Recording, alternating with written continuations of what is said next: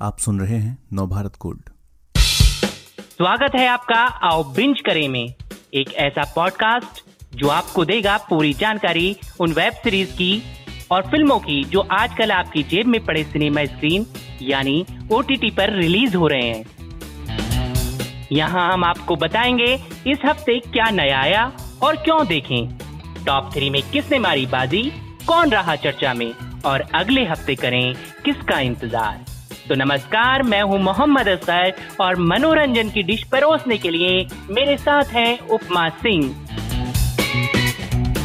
Hello उपमा तो बताइए इन दिनों कौन सी वेब सीरीज़ टॉप पर है? हेलो असगर ओटीटी पर जो टॉप थ्री सीरीज़ देखनी बनती ही है वो है एम एक्स की आश्रम नेटफ्लिक्स की मसाबा मसाबा और जी फाइव की चुड़ैल ओके आश्रम तो मैंने भी देखी है बढ़िया सीरीज़ है। हाँ काफ़ी सुर्खियों में है की ये सीरीज़ आश्रम। वैसे आश्रम तो हमेशा ही सुर्खियाँ बटोरते रहे हैं चाहे राम रहीम हो या फिर आसाराम वो दोनों भी रियल लाइफ के कमाल के एक्टर है ना? सही कह रहे हो आप। और इन्हीं बाबाओं और उनके आश्रम की पोल खोलती है प्रकाश झा की ये सीरीज़ इसमें बॉबी देवल काशीपुर वाले बाबा बने हैं और बंदे ने बहुत सही काम किया है। सही कहे तो बॉबी के लिए ये कम सीरीज़ है। काफ़ी टाइम से उनके पास अच्छा काम ही नहीं था डिप्रेशन में भी चले गए थे। कुछ दिनों पहले मेरी बात हुई और मैंने उनकी एक्टिंग की तारीफ़ की। तो ऐसे खुश हुए ना, जैसे किसी बच्चे को उसका फेवरेट खिलौना मिल गया हो। बॉबी देवल सही खेल गए। नहीं तो बॉबी देवल के नाम से सिर्फ़ मुझे तो सोल्जर ही याद आती थी। वैसे सच कहूँ, जब आश्रम का पोस्टर देखा था तो सोचा था, क्या यार, बॉबी देवल को प्रकाश झा ने लिया है? अगर राम रहीम ने सीरीज़ देख ली तो कहीं ये ना कह दें, इस रोल को तो मैं ही अच्छे से प्ले कर सकता था। लेकिन बॉबी देवल ने सही काम कर दिया। हाँ और फिर प्रकाश झा ने भी बाबाओं के दनपन राजनीतिक गुणागणित कास्ट सिस्टम वगैरह का अच्छा गाना बना बुना है। लेकिन मुझे लगा कि गंगा जल में जैसे पुलिस का मकर जाल दिखाया और राजनीति में नेताओं के दांव पेच दिखाए उस तरह से आश्रम में बाबाओं का नेक्सस नहीं दिखाया। कोई खुलासा नहीं। इससे ज़्यादा मटेरियल तो न्यूज़पेपर की खबरों में मिल जाएगा। अरे पर अभी दूसरा बात तो आना बाकी है ना। अभी तो कहानी बिल्डअप की है। क्लाइमैक्स पर तो दूसरे हिस्से में पहुँचेंगे। और मेरे हिसाब से अभी हमें उनका इंतज़ार करना चाहिए। इसके बाद चलिए हम आगे बढ़ते हैं और बात करते हैं दूसरी वेब सीरीज़ मसाबा मसाबा की। मसाबा मसाबा एक्ट्रेस नीना गुप्ता की फ़ैशन डिज़ाइनर बेटी मसाबा गुप्ता की लाइफ पर बेस्ड है। वैसे अगर आपको पता है टाइटल में ये मसाबा मसाबा दो बार क्यों रखा गया है?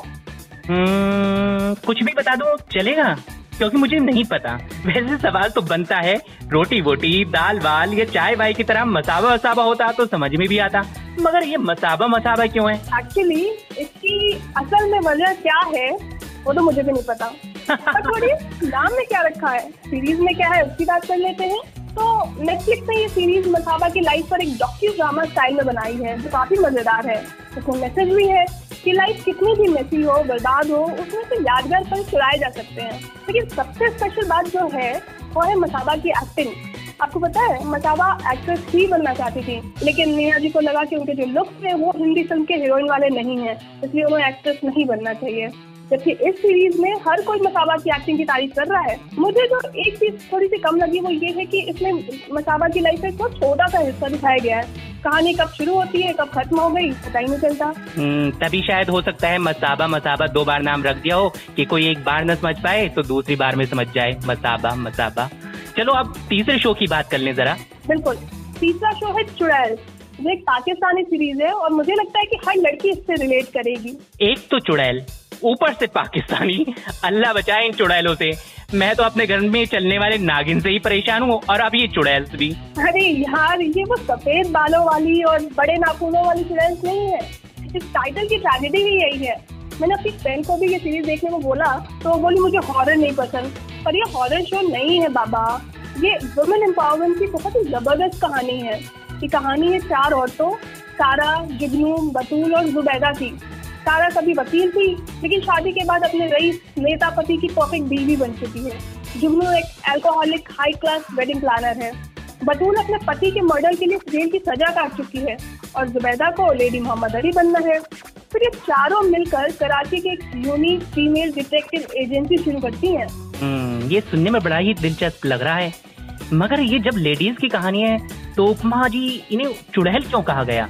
ऐसा इसलिए क्योंकि जो बुरके वाली शर्लक होम्स है ना, वे पत्नी से बेवफाई या उनको टॉर्चर करने वाले पतियों की जम कर बैंड बजाती हैं। और आपको पता ही है कि हमारे समाज में मर्दों को सबक सिखाने वाली या पेट्रियार्की को चैलेंज करने वाली औरतों को चुड़ैल सी कहा जाता है। लेकिन मेरे हिसाब से ये मस्ट वॉच शो है। सरबत गिलानी, यशरा डिजवी इमरा भूषा मेहरबानो इन एक्ट्रेसेस ने एक्टिंग भी कमाल की की है। तो ये थी टॉप थ्री अब ये बताइए कि इस हफ़्ते की शो ने सुर्खियाँ बटोरी। हफ़्ते सुर्खियों में है डिज्नी हॉटस्टार की series Hostages two Sudhir Mishra के डायरेक्शन वाला हॉस्टेजेस का पहला सीज़न काफ़ी पसंद किया गया था, लेकिन इस बार इसे डायरेक्ट किया है सचिन कृष्णा ने। इस बार भी कहानी पहले सीज़न से ही आगे बढ़ती है। एटीएस ऑफिसर पृथ्वी, यानी रोनित रॉय रिटायरमेंट के बाद अपनी पत्नी के बोन मैरो ट्रांसप्लांट के लिए सीएम हांडा को किडनैप करके ले जा रहा होता है। कभी कुछ स्यापा हो जाता है और पृथ्वी को हांडा और कुछ को हॉस्टेज बनाना पड़ता है। यहाँ से पुलिस के साथ फिर से वही चूहे बिल्ली वाला खेल शुरू होता है और एक के बाद एक कई खुलासे भी होते हैं। लेकिन उपमा, कौन बनेगा करोड़पति? क्योंकि साथ भी कभी बहू थी और कहानी घर घर की जैसे शोज़ का तड़का लगाने वाली शो मेकर समीर नायर, शायद यहाँ भूल गए हैं कि उनका मुकाबला पाताल लोक सेक्रेट गेम घूल जैसे थ्रिलर से है। तो हॉस्टेजेस की कहानी कम से कम कहानी घर घर की जैसे ना बनाए एक ही सीन खींचे जा रहे हैं। आपने बिल्कुल सही कहा असगर मुझे भी कहानी ज़रूर से कहीं ज़्यादा लंबी और खिंची हुई लगी। एक्चुअली इसे 12 के बजाय आठ एपिसोड में बनाना चाहिए था। और सब प्लॉट तो इतने घुसा दिए हैं कि दिमाग चकराने लगता है। मुझे डायरेक्शन और एडिटिंग भी काफ़ी कमज़ोर लगी।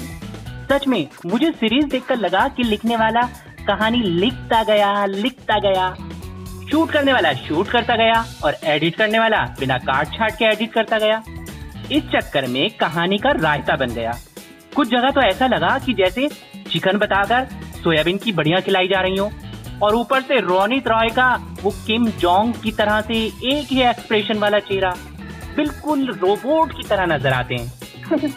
वैसे अगर हॉस्टेजेस के अलावा भी इस हफ़्ते काफ़ी कुछ देखने के लिए है नेटफ्लिक्स पे विक्रांत मैसी और श्वेता त्रिपाठी की कार्गो रिलीज़ हुई है, जिसमें मरने के बाद हमें ऐसा क्या होता है, उसकी काल्पनिक दुनिया रची गई है।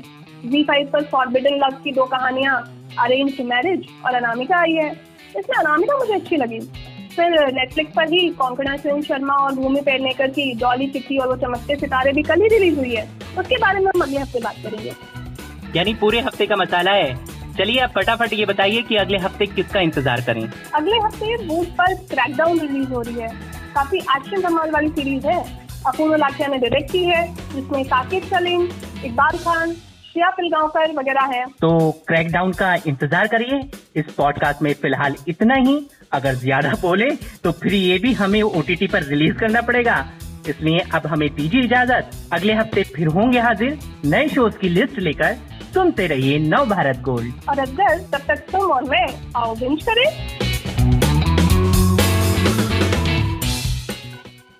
इस तरह के और दिलचस्प पॉडकास्ट सुनने के लिए विश्व की सर्वश्रेष्ठ Hindi infotainment service Nav Bharat Gold पर लॉगिन कीजिए। गोल्ड के पॉडकास्ट का खजाना मिलेगा नव भारत गोल्ड डॉट कॉम पर।